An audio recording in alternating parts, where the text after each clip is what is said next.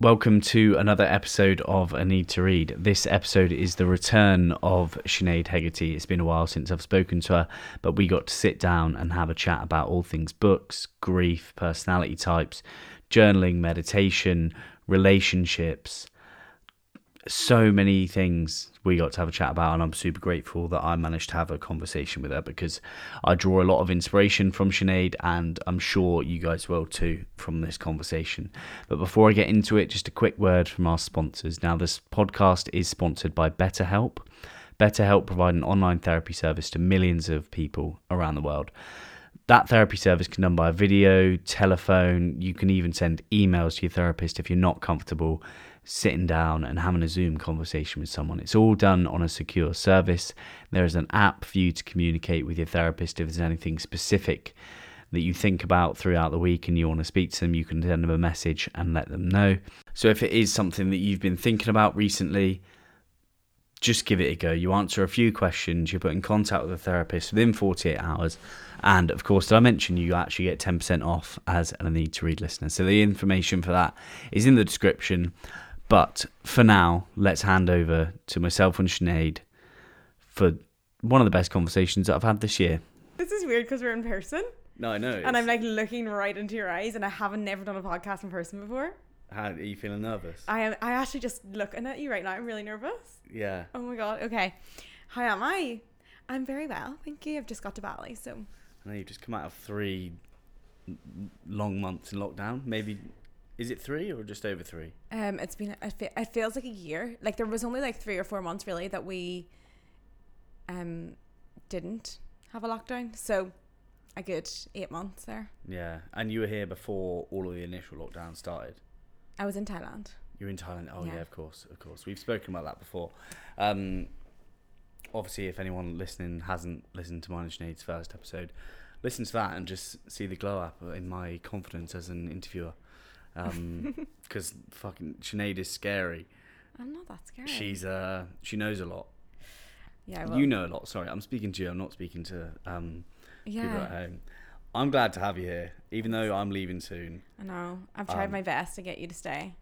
I, have I convinced you, even the tiniest bit? I'm I'm more sad that I'm leaving as as I get closer to the day. Yeah. But I know that it's for the greater good, and you have to do what's for the greater good sometimes. Okay. Well, at least you can always come back. Yeah, always come back. The world's not going anywhere, even as much as the world would like us to think that's the case. But um, so you had lockdown. How'd you deal with it? Firstly, because there's people that are still going to be in lockdown. It's going to be going on until June 21st in the UK, and then Ireland. Who knows? What were you doing? exactly what was I mean I just read self-developed I did a lot of courses online. I just had to have like a bit of a routine. But mm. I think like the important thing is to not put too much pressure on yourself. Like I think I stopped dieting and like exercising in that way because I was just like this is not the time to be like in a calorie deficit. This is not the time like this is the time to have like a high immune system and just like get by. So mm. I think mm. like when you just manage each day and you just cope like that's enough. Like don't look at anyone else and think oh what are they doing? Like if you've coped that day then I think that's enough. And I think it's good now because there's a light at the end of the tunnel. I know June 21st might seem a long way long way away but it's it feels like hope. I feel like there's a lot of hope in there right now, and mm. sometimes, you know, as that book, um, everything is fucked. Yeah. All we need is hope. Yeah, I um.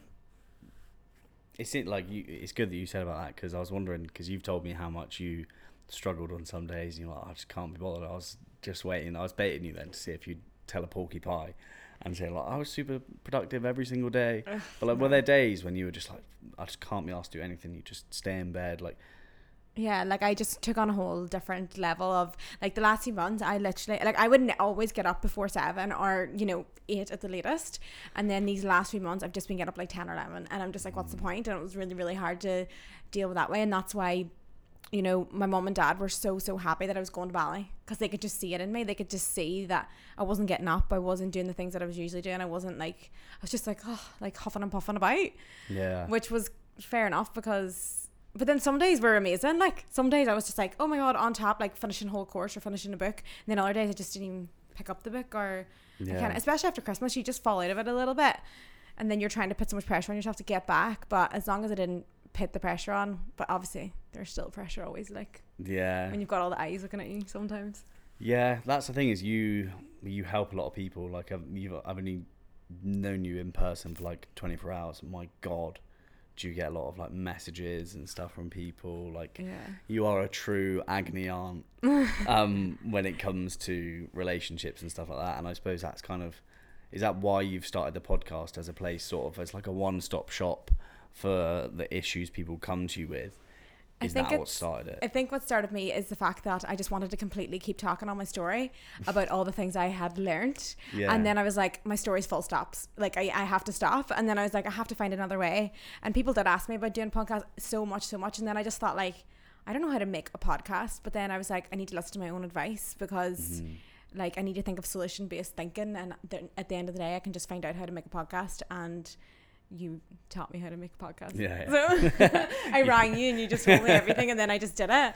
And then and it's easy, right? yeah. And the thing for me is like if I want to do something unless I put my goal out there for everyone to see, I'm not gonna get to it. Like if I put it in the back burner, like I just put up a first of all I just put up a poster saying my podcast, hadn't a clue how to do anything and was like, Yep, now I have to do it. Yeah. Sorry about that noise, everyone. I just uh, hit the mic with some water, but I like that because a lot of people just have ideas and they just sit there Yeah. dormant until at some point, somewhen, someone else will grab that idea from the universe and take it for their own. Yeah, that's the whole point of like when you get intuition, somebody else takes the idea if you don't take it. I think that happened to me last year for sure. What with? Because I had wrote a journal Yeah. and it was really really really intense goals journal and i was just i just i just didn't believe in myself like i didn't like i was just like does this sound stupid is this too much and then i kept adding and adding and adding and it was just like there was just no like there was no end to it because i was just couldn't stop and then it came to the point where i was just like you know what like why am i putting out a goal journal in the middle of a pandemic yeah. and then like I just didn't bother. And then and Siobhan had read it and she's like, It's so so good, it's gonna help so many people. And then I just didn't believe myself and then someone else took the idea. More than one person, there was loads of people that brought out journals this year. And I was like, That is the universe saying telling me that if I don't do it, someone else is gonna do it. yeah. But there's It- room for everyone's journal, just to let you know. That is very, very true. Mm. That is true. I think um, journaling, how long have you journaled for? Um oh god, I don't know. Since two thousand and what do you journal? Do you just brain dump or do you have specific questions that are like non negotiable each day? It sort of depends because in lockdown there's not much really going on to deal with, but I like to reflect on really past behaviors and how things come up for me, especially because I'm in a new relationship. So if things come up where I start to get anxious, maybe he didn't text back or something, or maybe um I don't know something something so normal, but I'll notice my behavior like. I'll get into fight or flight. I'll get real. I'll start thinking he's doing something when he's not, and then Yeah. instead of reacting, I go to my journal. I'm telling you, my journal has actually saved me and like made me I don't know that like I will just write down why I feel like that and like where that condition can come from and mm. then how I can reflect on it and then how I can move forward and then I honestly think that I have reconditioned and unlearned so much since this relationship it's like I unlearned everything that I ever learned about and that was because of my journal like if oh my god if anyone read my journal like would die Yeah. there's so much in it. But like the general gist of journal is I kind of I do a feedback loop. So I'll be like, what happened yesterday and what could I have done better? What made me feel bad, and what made me feel good. So then I know what makes me feel good. Mm. If something made me feel bad, and then what can I do? And then obviously I do goals for the month, Yeah. and I do goals and today's intentions because if you write it down, then you're more likely to do it. Yeah, definitely. Yeah. What are your what's your because we spoke about goals the other day and Right. it's good. I always get not like triggered but just get emotionally I'm like shut up even if I ask someone for help. And we spoke the other day about goals and you had quite a good way of getting it out of me sort of why it was and what would your advice be for people setting goals in terms of making them happen Oh yeah. Oh yeah, I forgot about that actually when I Mm. got your cuz you have to get some energy behind the goal. Like you can't just be like I want to have money. Well, why do you want to have money? What has give you that strength? What Mm. what makes you really want to have money? And most you have to you have to think of the why or else it's just going to sit there Yeah. so what was it we did for you you wanted so we i was just doing your goals and you were like i want 17k followers this month yeah. and i was like why and how many times did i have to say why to get that out of you You said quite a few times, and it was just like, it's not because I was like, oh, I just want 17,000 because it looks good. It's like, I just genuinely want people to listen to the podcast and to change because it's happened to me through reading. Yeah. Education beyond school, I think, is far more important than in school. Yeah, but like it took you were just like, I want more people to listen to the podcast, right? But but then the main why, the the positive energy behind that goal was because you were once lost and you were found because Yeah. of books. So you now have to reach out to your audience and like everyone is your past self. Yeah. So everyone needs your guidance at that point. Mm. And then when you know that's your goal, then it's not just a number because you can't you can't focus on the number. You have to focus on what you have. Like I said that to you last night as well. It was like going on about numbers and I was like people always say like how can I grow my following? And I say no no no do not concentrate on growing your following. It's the same thing in manifesting life. Like you have to you have to look after what you have. So i my job is to always al- always look after the people that follow me. And if i give them value then that will probably grow. But for right now that's it. If you have five followers and you and you just work on impact on those five followers those five followers could buy your 40 pound like plan yeah. or whatever you're doing and then that's you starting and then they could tell their friend because your quality for those five people was so good and i just feel like you need to concentrate on what you have and like not thinking of lack because Yeah. what do you call that book want the the midnight library yeah. Yeah. want is just concentrating on the lack Ooh. yeah I don't remember that specific quote, but that is good.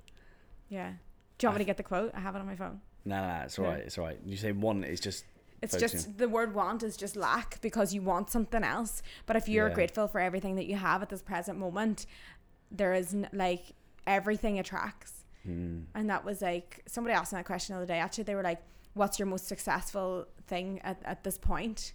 To this point, and you know, you could turn around and say like, "This event, this event, this book, this business idea." But for me, it was just that one day where I was in a hut in Thailand, and I had one. I think I had one book at the time. I was reading a book, and I just felt complete. I just felt, and I was making a fiver a week on book affiliates and I was like I am getting people to read and I'm getting paid for people to buy books it's not very much but I was getting paid a fiver a week and it was keeping me going it was paying my hot rent yeah. and I was like that's all I need this is literally all I need and when I knew that that's all I needed it was like everything just attracted to me because I didn't concentrate on wanting anything else I just concentrated Yeah. on what I had at that moment and I had inner peace and I was happy with myself and I was becoming I was evolving so I think people need to concentrate on just what they have Yeah. rather than what they want. Yeah. It is But it's good to have the goal, but you have the goal and you leave it up for the universe. And Yeah. then you just concentrate on feeling good then. Yeah, and concentrate on the actions. I suppose it will just get you towards that goal. It's it- that whole thing about earning the five from books making you feel good. Like I remember in October, I made thirty-seven pounds minus postage and packaging for selling some bookmarks, Oh, just to like people on my email list, and like I had like what like six hundred people on my email list. I think like fifteen people bought the bookmarks, Yeah, see, because you're looking after them. and I was buzzing getting Yeah. 37 quid. And it wasn't in the month, I think it was in the day that I got 37 quid. And I rang up my friend Giles and I was like, oh my god, mate, I've just made 37 pounds selling bookmarks. Yeah.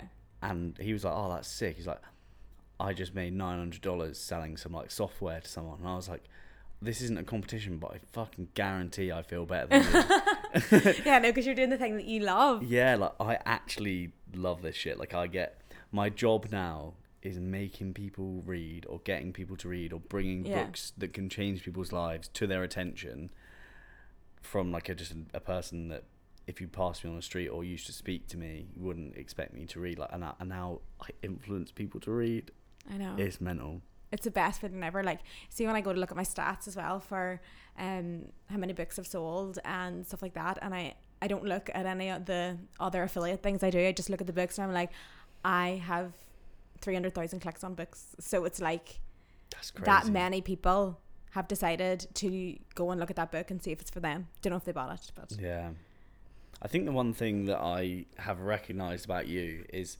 look, I we spoke about this last night. Like, I judge people hard, right? And I'm skeptical of everyone. Right. But the thing about you is like you've just genuinely got like really good intentions. Yeah, as in like I don't, as in like I don't judge people or I just Um, trust everyone. I think you've like you don't judge people, which I don't know if I necessarily agree with. But just as a person, like you're you you have a genuine passion for something, Yeah. whereas a lot of people on the internet might like th- see it as like inauthentic. Yeah. 'cause- I don't think you come across as inauthentic, but Yeah. I'd still be like thinking, oh, maybe she secretly got this like dark side, but like it doesn't. I think you'd be well if you're hanging out with Siobhan, she's your best friend. If I'm there, like your dark side would be coming out, Yeah. and I think it's just it's just nice to see. And Siobhan would probably tell you. Yeah, she would definitely I know told me by prob- now. Yeah, and she probably says some nice things because she gets really shocked by my trust in people and how I just give everyone the benefit of the doubt, no matter Yeah. no matter if they fuck me over, because I've been fucked over as well, like in so many different ways. But I'm like, I choose to still give them kindness because I feel like sometimes when a person who's not used to being trusted gets that trust, even when they didn't deserve it, it then makes them want to be a better person Yeah, because then they're like, oh my god, there actually is good people out here. that's crazy. Do you know what that reminds me of? Because I've just finished To Kill a Mockingbird. Yeah, Um, in the book, someone's going to like beat up the dad because Yeah. he's protecting a black guy who's in court, and it was like Atticus is Att- it? yeah, it's Atticus. Atticus Yeah. Finch is about to get beaten up by someone at the school's dad, and the kid's there, and it's just like, "Oh, how's your son? I go to school with your son. How's your son doing? Um, will you let him know that I say hi?" And because like the kid's so kind to Yeah. the person, he just like he's like, "Oh, he's quite shocked," so he just changed his mind about beating up or killing Yeah. killing the dad, and then the whole like kill him with kindness thing. Yeah, Sometimes I catch myself saying it, and I'm like, actually, it's not about killing them with kindness. It is kind of just about just being kind. Like Yeah. it's not about the kill part. It's just about the kind part. and it just comes back to you. Like there's so many stories that will just come back. Actually, somebody went into my inbox the other day because they had read my email about kindness, Mm. and I was just telling a story about kindness, and then they came back and it was very.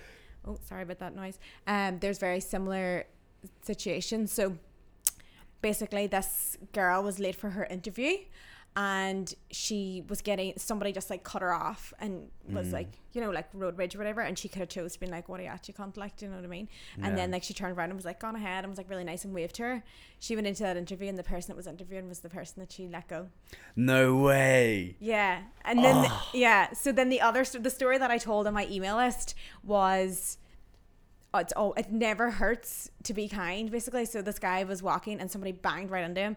And you'll notice that if anyone does anything to me on the street or anything I'm still so kind. I'm still so Yeah. and um anyway so he bangs into this man and then like I mean he gives him a, like a big thump on the head and he just turns around and is, like really nice. And the guy's like oh my god I'm so sorry. And he's just like oh my god no don't worry and had a little laugh.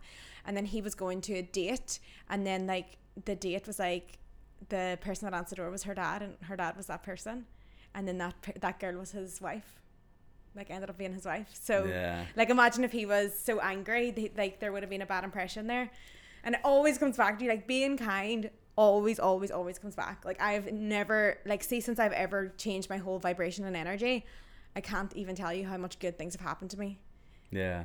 and you seem to have like quite a nice life. You seem to have your head screwed on. yeah I say seem to. It sounds like it's quite condescending, but like it's subjective, and it's up to you to decide whether you've got it all together. yeah But like, what's what's the what's what's happened to you? Because like you were saying, like you were earning a fiver from books, but like now obviously you're running like successful businesses. Like you told me your plans. Like you've you've got big things coming. yeah i think the the thing about businesses is that there's just no you have to have no fear like you Mm. have to always always be able to go back and work in a bar like for me i always thought that. I just thought sure if i just go for it then i can just go back and work in a bar. And like people sometimes have that what do you call that? Like a bit of an ego where they couldn't Yeah. go from that whilst i would be happy enough to go back to that. So i always think if i just take the chance and do what i love and there's so many things that i've done like and then i was like oh that, that's not actually for me. Mm. so it's just about trial and error. And it's i think the first big thing is the, the first big risk is the first one was remember i was telling you about it last night so i did my first ever event Yeah. but i was working i was working on the farm actually i was in the farm in australia i was literally skint right up until i went to the farm but because you can't go out because you're just in the farm all the time. So I saved a bit of money. So I saved four thousand dollars, which is like two thousand pound, and I had this idea. Like I was on that cunt diary. Yeah, I was yeah, hitting yeah. men. Basically, I was ready. I was ready to come back in the market, and I was like, I'm gonna have a singles event where there's only single people. And I was like, how the hell did I do this? And to, to this day, I'm like, how did I pull that together? And um, it was going to cost me four thousand dollars. Like it literally was going to cost me every single thing. And I just went and I did it. Like I just I did it. I made and then I made twelve thousand dollars. Yeah. And then that first thing, because I remember thinking I've been skint before, so I can just be skint Mm. again. And like being skint was the biggest lesson for me because I used to always have money in my bank, like not much, like a grand, but I would. Yeah. But then I had nothing to the point where I was eating cans of tuna for my Yeah, dinner because. And then I was like, it's not the worst thing in the world. I'm not gonna die. At least if I do it and it doesn't succeed, I can go back to eating tuna, and at least I've tried. Yeah. And then obviously I tried, but obviously I spent that money on my mum and dad coming over. But Yeah, but that's what money's for, right? Money, Yeah. yeah, it's not just going to sit there forever. yeah, I'm still in like two minds about that myself. Like now that I'm starting to get a little bit more money in, like I need to pay back some of my savings that I spent over the last year, like because like I didn't earn any money last year, Yeah. and I was working on the need to read for all year, mm. like just like a lot of work just for nothing. And now it started coming in. I'm like, oh, do I do I bother to pay that back, or should I just see that as an investment and just treat myself? Like all I want to do is buy more books anyway, and just like buy nice little. what kind of investment are you thinking about? I just chuck them in premium bonds because then I get to win something every now and then. It's quite nice. And really? I didn't know you did stuff like that. huh? I didn't know you did stuff like that. Yeah, like I, I don't care enough to. Uh, people be like, oh, why don't you invest in crypto? I'm like, shut up, mate.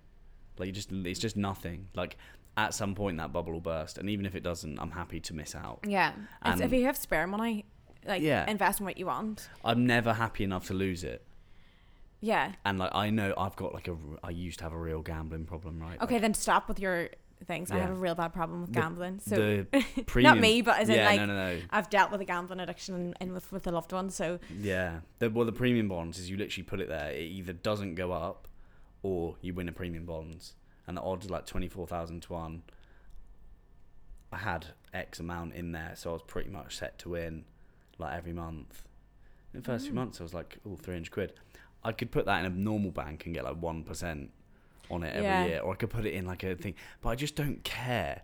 Yeah, I'm like the it. same. And everyone was like to me, "What are you gonna do with your money?" And then I had to have a financial advisor, and then like for a long time, I just didn't do anything. Yeah. With my money, I was just like, can I not just have it in my bank? Because I had money for taking my whole family away. I had money for taking all my friends away. Yeah. So I want to take everyone to Vegas just because I feel like I don't want to spend my money on a, these things. I, like, and then I was like, what do I want? And I'm like, I want to spoil my friends and family and be like, I can do that this year. Yeah. So I put all that money away for that. And then obviously Corona.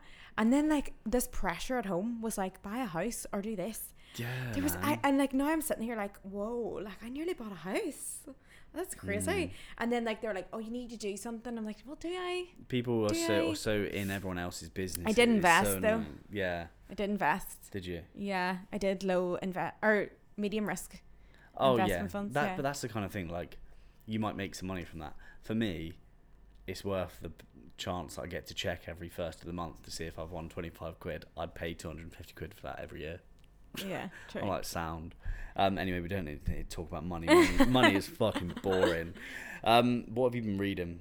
oh okay right so I'm reading as you um come as you are Yeah. um the one I was telling you about this morning and then I just finished I finished the Midnight Library I finished Never Greener Never greener. Yeah, that's a fiction. That's my first fiction. I've no Midnight Library was my first fiction I ever finished because I'm not a big fiction fan, but I've been re- getting really into it. So What do you like about it now? um, Because you it's re- obviously hadn't tried it properly before. It's really quickly read because you don't have to stop and take notes. Yeah. Um, so I like the satisfaction of finishing a book quicker than I would usually because Commissioner's got so much information that I have to stop Mm. and then I have to talk about it because if I don't talk about it and preach about it, if I, it's not that I forget, it's just an easier way to It's a good way to remember it. Is yeah, by that's that's the way that you remember. it. So anything that I've ever spoke about on my Instagram story or anything like that, like I remember and I can speak back to people at no point. Yeah. Whilst the things I don't preach about, then I kind of forget until someone brings it up. Yeah, I know what you mean. But Yeah. I think that's kind of how your brain works. Like, obviously, you're quite Yeah. intelligent. Um, Thanks. we were like speaking about your school stuff yesterday. But if you just speak about it once and you can remember it, that's really good. I'd speak Yeah. about things a few times. I never put too much pressure on myself, like when I'm reading, to remember it. Because I'm like, Yeah. oh, if it's if it's gonna stick in my brain, it's gonna stick in my brain. That's good. Yeah. If it doesn't, I'm not that bothered unless I find it super interesting. But for me, like when I read, it's like I read for my followers because obviously I get my question box every day. There's hundreds and thousands of questions, Yeah. and I'm like, that's going to answer that question. That's going to answer that question, and then I write. It's nothing to do with me most of the time. Yeah. I mean, some of it is obviously to do with me, but most of the time I'm like, I can use this for them. This is going to help them. So that's why everything. That's why I read everything because I'm just like that will help them. yeah, that's but yeah, good. that's the books I'm reading. What's the other one? I just finished. I'm reading Wild as well. That's another fiction. It's taken me ages to read as well. Is it not good? It's just tracking up a mountain. Like she's just tracking up a mountain, Yeah. and I'm just like, getting every detail. But I'm like, I'm one of those people that you always tell me not to, but I have to finish. Oh, really? Yeah. Well, I haven't finished Green Lights, but Yeah, well, I th- I think everyone should read that. But you you know the importance of journaling, like you know the importance of believing in yourself. You know all of this Yeah. stuff. Like so for you, it's it's not that it's pointless, but it's like you don't really need a reminder of that because you kind of like your life reminds you of that every day.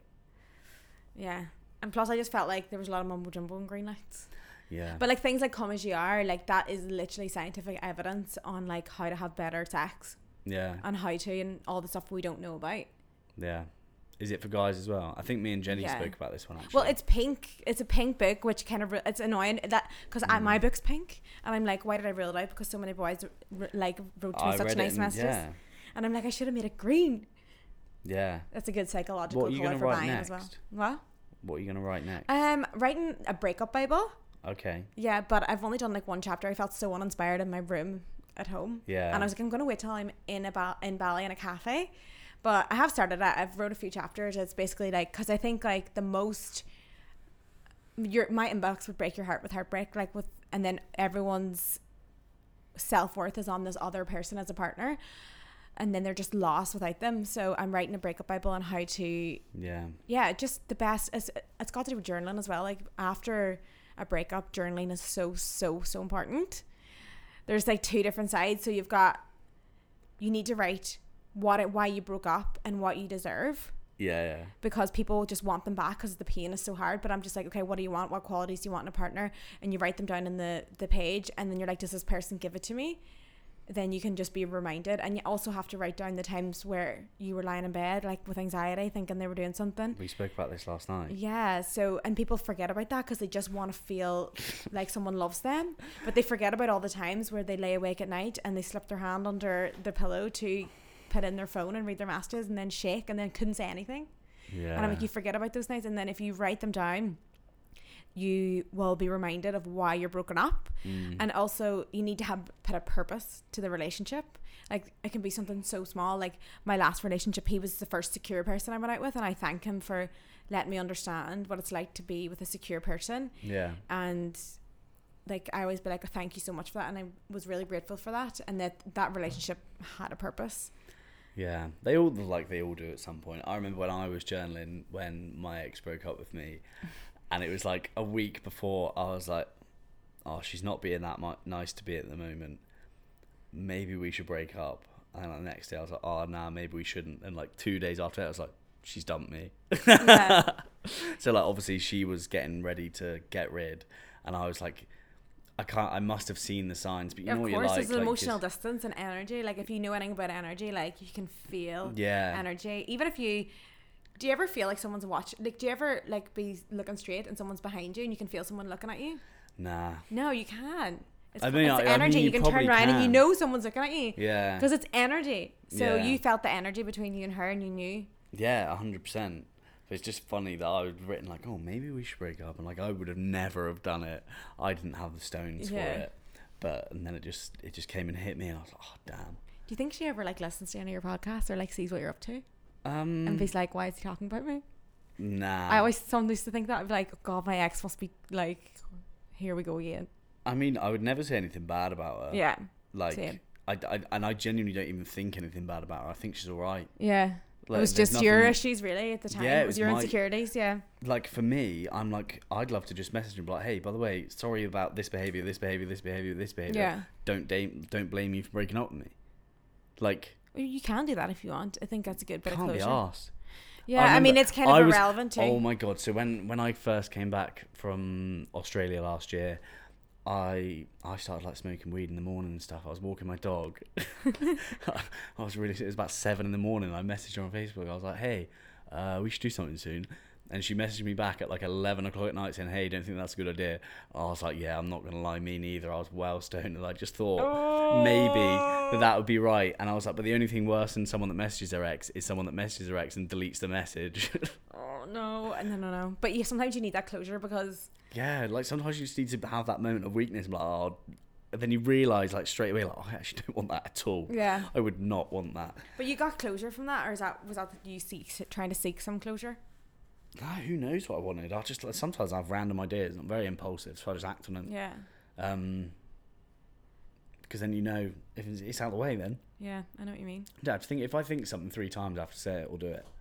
Because I'm like, God, make some space. If you think of your brain as like a um, hourglass, Right? And you think of all these ideas that are then like blocking it up, and you're like, you're not acting on these things. As soon as you start letting them drop through and acting on them, all of this new stuff can filter down from the top. And that's where like new ideas and creativity mm. comes in. I feel like it takes me a lot to actually go through in my ideas. Like, as weird as that sounds, because people are probably like, "Oh, you do all your ideas," but eh, I've thought about them for a very long time before I do them. But I think you're quite similar to me. Like, I bet you've got way more ideas than what you do. Oh yeah, Like, like my brain is just. But it's it's the sitting down and typing for me. That's the that's hardest thing. You need to read The War of Art by Steven Pressfield. He talks about like Yeah. resistance, like resistance with a capital R. It's like writing a book isn't hard at all. Mm. It's the sitting down to write a book that's hard. It's like the going to the gym's not hard. It's getting to the gym. That's why I like in James Clear Atomic Habits. He's like, go to the gym for five minutes. yeah, it works so much. Yeah, The two minute rule is just absolutely fantastic. Just like one minute. I, I wrote an email about it the other day. I was like, if you just do four minutes in your morning dedicated to like being a better person, meditate, read, journal, Mm. and like stretch maybe a little bit. Just three tiny bit. one minute each. Yeah, Because sooner or later, you're going to realize which one of those you like more Mm. and which one of those you want to do for maybe 10 minutes. And then, like, three months down the line, like, you're spending 45 minutes in the morning not touching your phone. You're doing all these things that are going Yeah. to make your life better. In a year's time, who fucking knows where you're going to be? It'll be better than where Yeah. you are, probably. And you know what's so good about being here is that no one's awake when you wake up, so your phone isn't pinging. Yeah. That's the best feeling. And I, you know, what, I forgot about when that. I wake up. When I wake up, it's probably still like 8 p.m. in the UK. Yeah. Oh, to be fair, you wake up at like five, didn't you? Mm. You're into meditating now, aren't you? What's the benefits you've seen so far? This conversation was had with me and Siobhan last week, but there could be new listeners. And I'm not into meditating now. I've been meditating for years. I've just been consistent for the last 308 days. Every day, just let you know. Every Um, day. Yeah, so now I'm doing 45 minutes. Um, I've been doing that for about a week. I've had one day where I've done half an hour. It's very difficult to do it for that long. Um, I've just noticed. I don't know if this is because I'm leaving and I've got a deadline to like leave Bali, but I'm just having such a better time. Like I feel like my brain's taking on board like more information. I feel more energized. I don't need an afternoon nap anymore because I Mm. feel more energized from that like spurt of meditating in the morning. I don't really feel tired until it's like nine, ten o'clock. Yeah. Whereas before I'd hit like two p.m. Like, oh my god, I need a nap so bad. Whereas now, like, I, I just feel like my brain's just like carrying me through. And when I get home, I'm going to push it to an hour. And then I'm like, I don't see why I can't by the end of the year be doing two hours a day. And even if I have to get up at five, I'm I'm done by seven. Yeah, Most true. people aren't up by seven. yeah. I'm not losing anything out of my day. I'm not infringing on anyone else's time. With my job now, I'm quite fortunate that I don't have to do a nine to five. But even if I did have to do a nine to five, that's still nine o'clock and Yeah, five very true. o'clock. Yeah, very true about getting up early. Like it does. Like I was getting up early in quarantine there, Yeah. and I was just getting so much done. And then like by eleven o'clock, I was like, hmm, do I do now? But Yeah. obviously, I didn't have anyone to talk to, so I was like, oh, I don't have anything to do. But Yeah. just the getting up that earlier, just and you can read so much more. I think like if you get up more, Um, if you get up earlier, you can read more. The amount of books that are at my house waiting for me now is a joke. Are you so excited? You get books for free now? Yeah. publishers, I haven't read any of them that publishers sent me apart from one called The Book of Rest. It's very good actually. It's about like um yoga nidra, so like yoga Yeah. for sleep. It's so funny because like all these topics we're talking about, me and me and Siobhan spoke about, but like it's about essentially like it's not meditating. It's focusing on that little bit that's in between the breaths, the nothingness, the stillness, like calm, like genuine rest. Yeah. Like you know how you feel like when you're in the shower, you're not thinking about anything, you're just conditioning your hair or whatever you do in the shower. Yeah. You're like, oh, I wasn't thinking about anything then, but you weren't meditating. It was just choop, calm. Yeah. And it doesn't last long, but it's nice and it, it's like it's necessary. Yeah. Um, but yeah, I've got a load of books at home from them. I've ordered so much stuff off Amazon. You're Like, buzzing and you to get home. I'm really excited to go home. Look, if I wasn't excited to go home, I wouldn't be going home. yeah. Like if I was going to be I sad mean, there's probably it, another reason why you're excited to go. it- I just wouldn't. Oh, going. you don't want to talk about that? We can talk about whatever you want, but it is my podcast, so I'll direct it in the in the way that I need Oh, to. you can ask me anything, but I can't ask you anything. It's my podcast, man. Are Um, you lost for words? Do you have no more questions for I've me? gone all I've gone all shy. I've gone all shy.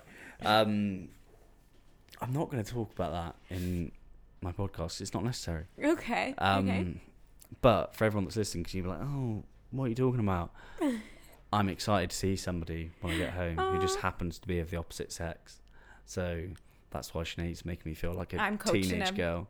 Uh, yeah, we did have a little bit of a therapy session um, last night about relationships because obviously um, Sinead's written a book about relationships as a little plug um, there, and she just knows her stuff. So like I asked her questions about me, like oh why don't I like touching people or people touching me? Like where's my like intimacy thing gone? And like, you explained it so well. Where did you learn about that? Actually, I want to talk about your learning methods because you are obviously interested in a lot of things. And we were talking last night about like Mark Manson. You're like, yeah, I've read all his ebooks. Yeah. And like, Well, you've done all his courses and stuff. Like you do so many courses, man. yeah. Like, why? I don't know, especially because like if I'm writing a book about something, I need to do the best research on the like. Yeah. And he's really, really interested in relationships, and he's got such a good view on it. So I did a lot of research for, for that, and he was he was probably like the main person. Like he was probably he explained everything the best way. Like the amount of the amount of like I just did my relationship coach, um, practitioner yesterday, and I'm like, like it has nothing on anything I've ever did and even like reading like random ebooks stuff like that like it's, it's so much better than like the How long does the relationship coaching course take? it depends you can do lo- there's loads of different ones like There's so many fuck. There's Yeah. a course of fucking everything. you can do internet at the one like three and a half hours you can do Three one- and a half yeah you, hours. you could do a three and a half hour one That's like this bullshit. my one had 77 lectures yeah. so it wasn't it wasn't like but it still it wasn't great like but at this at the same time the thing about it is is that if you're getting coached by someone i think the best is an expert of experience someone that's been through it and that's why like relationships is so hard is so interesting to me because i'm so interested in the way that i reacted and i've had and people know that i've had many sub boyfriends and the reason why they Hmm. Didn't work out is because of certain reasons that i have now learned yeah. How So- many boyfriends have you had? um about 10 Ten actual boyfriends. Yeah, I know. It's crazy. And they all begin with J. Most of them. I know. And I have J tattooed on me, which is so bad, but it worked out. actual boyfriends. Yeah, I think so. And you're like what? Thirty three. Fuck you. 28. But my boyfriend's 25, so that makes me 25. You're only as old as the man you're petting. Is that what they say? I don't know. That's what I say. Only as old as the man you're petting. Jesus Christ.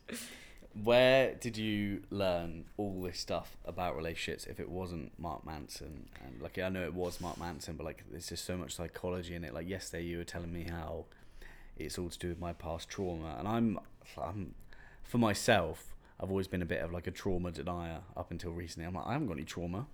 Like nothing's ever been trauma for me. Yeah, but that's what I thought too. I Yeah. thought that too when I went to therapy, and she, and I, she was like, and then like the more and more you talk about it, the more you the more you realize how much your childhood impacted you, Mm. and then now I, I'm I can easily relate. Like for me, you asked me, you were like, why don't I really like? Because if anyone, if you don't know me, guys, I'm physical touch galore. Like I get up in the morning, hug everyone, and I walked in and hugged Dad, and he's like, "I'm not really a hugger," and I was like, "Well, get used to it," because I just like to touch everything. I'm just like, hug me.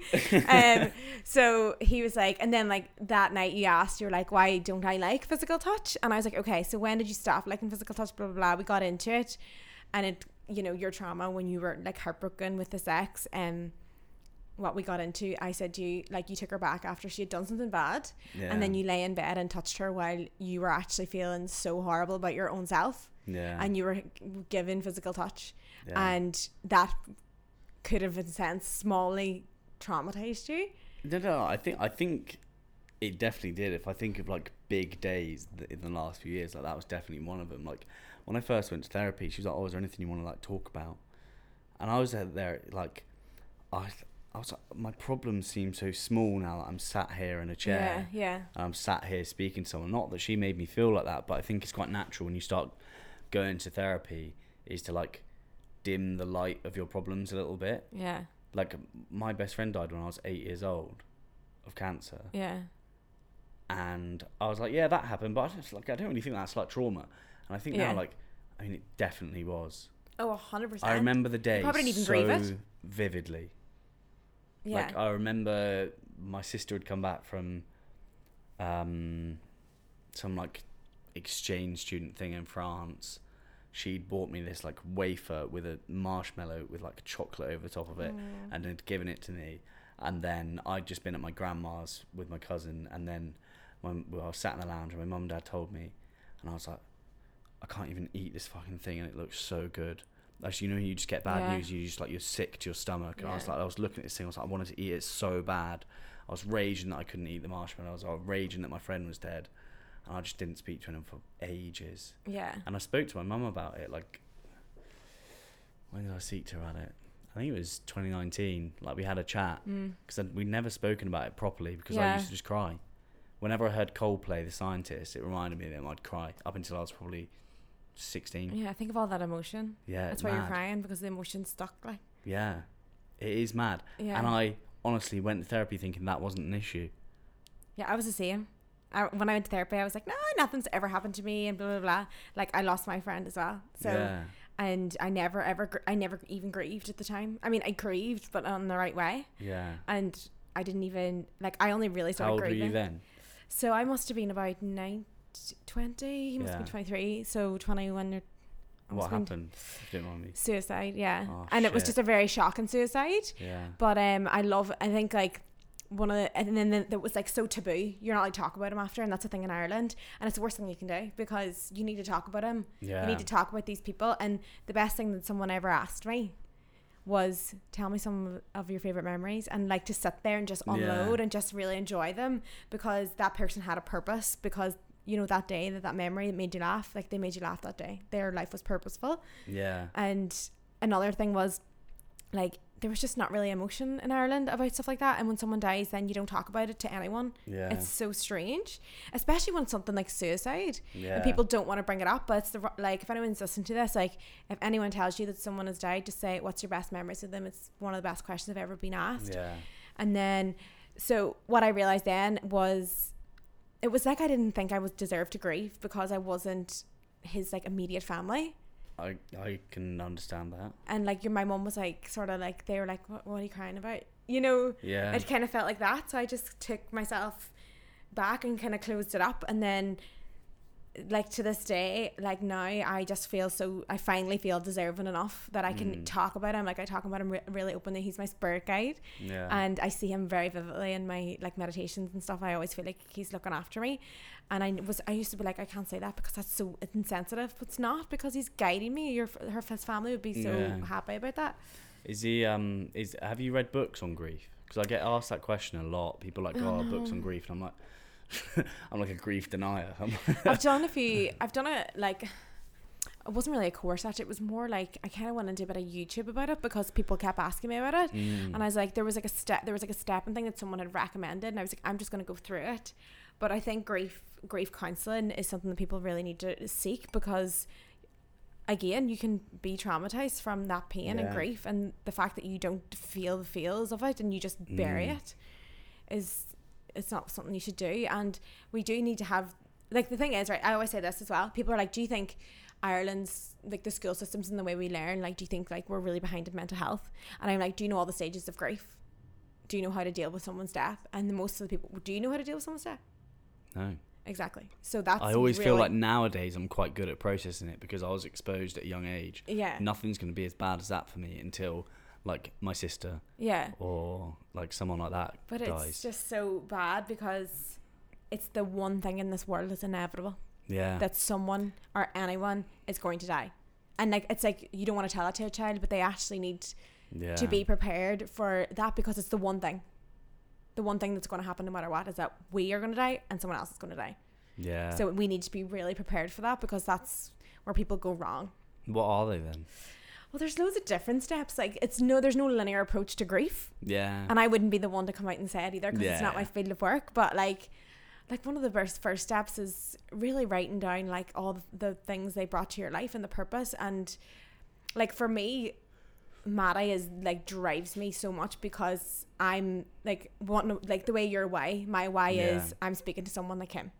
yeah. So I'm speaking to someone like him and someone like me when I was in a bad place. So if like, he could have felt anxiety, I don't even know because he, we didn't think he was suicidal or anything like that. So if he had maybe had one talk or he followed someone who he liked and they started talking about it, Mm. he might have had a tool. One tool could have been enough at that point. point, and he, without him, like that happening, I don't think I would have the drive that I have Yeah. to give people tools for anxiety or like their health or whatever. So I feel like he brought so much purpose and like and like I get messages. There was a there was one message I got and it was like there's a somebody left something here in the shop for you when I got home from Australia. So I went to the shop and it was like this and I was like, What the hell, right? And it was like a box and inside the box there was like a watch. And inside the watch it says, Thank you for saving my daughter's life. Love dad. And I'm just like, if Maddie like didn't die, that person's life mightn't have been saved because I wouldn't have had the drive. That's insane. Do you know what I mean? And then they, obviously I get loads of messages from That people is saying, amazing. "Yeah, it does not give you goosebumps. It gives me goosebumps yeah. as I, well." almost, I feel like crying. Yeah, That's so nice. Like his life was so purposeful, and like Yeah. that makes me feel so good. And if you think of something small, like say one day you were feeling like shit and your friend made you laugh, Yeah. like how amazing is that that he was there to even just make you laugh, Yeah. rather than like what's the point? Why, why, why? He was here, he did his job, and that was his time. It's crazy. So my friend died of corona in January, and it knocked me for about a week. Oh my god, crazy. I felt like I, I used to work with him. He was one that initially got me into meditating, introduced me to Sam Harris, introduced me to the Six Minute Journal, no way. and I'd never paid enough attention to the influence that like individual people can have in your life. Mm. Like it plays such a part, and it's an easy thing to let slip, right? Like Yeah. I, it was mad. It, for six days, I'd get up in the morning, I'd be journaling in the morning, I'd just start crying. I wrote three pages the night that I found out, just about like the influence he'd had on my life, and like, and I was like, fuck, everyone is a mentor, and I was like, how important are mentors for you? Like to just have people that are outside your family. They're not necessarily like a best friend, but they're just someone that, like you look up to and you respect, and they transfer from being like a mentor to a friend and kind of like cross those boundaries Yeah. together. The Do butterfly think- effect. Yeah. Do you think like? Well, like, I'd probably consider you as like a mentor. Ah, thanks. You like Siobhan, Lord. Like I've I've got a few of them like unofficial mentors Yeah. that like I'd I'd go to for advice about different things, and like. I don't, it doesn't mean I have to do it all the time, Yeah. but I've also got mentors who like you should definitely never trust with anything. But there'll be like one thing that I'd go to them for, and it would be like it would be good. Yeah. I think everyone is kind of a mentor in your life, and even if it's like mentoring you and how not to live, Oh, definitely. like you can take from everyone. If I meet someone and like I, I don't like them, they give me bad energy. I'm like, that is just a good reminder for me not to behave like yeah. that. Not to be a cunt. Yeah, exactly. Yeah, it's like even in friendships, you'll notice. I'll notice the things that really hurt me in friendships, and I'll be like, remind myself to never do that. Like Yeah. buying a birthday cake for me is so important in someone's birthday, and because I'll never forget like getting a big deal made about me on my birthday. That's so funny. I'm so opposite. no, but I'm I was the opposite until therapy made me have a birthday yeah. because I chose not to have birthdays because of some sort of unconditioned pattern. So this pattern told me that like if I have a birthday, I'm going to be let down. So instead, I decided to do nothing. And then that saved me from all the pain I was going to feel. But if you don't feel the pain and you Mm. are doing nothing, then you for, you miss out the joy. So you have to still go. I had to go out, and even though I had anxiety asking people to, to have a party, I Yeah. knew that that's what I needed to do to grow and evolve. To realize that that was a conditioned pattern in me saying you're going to get let down because th- you can't control someone else. You can't have that expectation they're going to be there for all of them, but you still have to celebrate your own life and have your birthday. And whenever my friends started celebrating me when I went to Australia, like it's such like they're so like that there.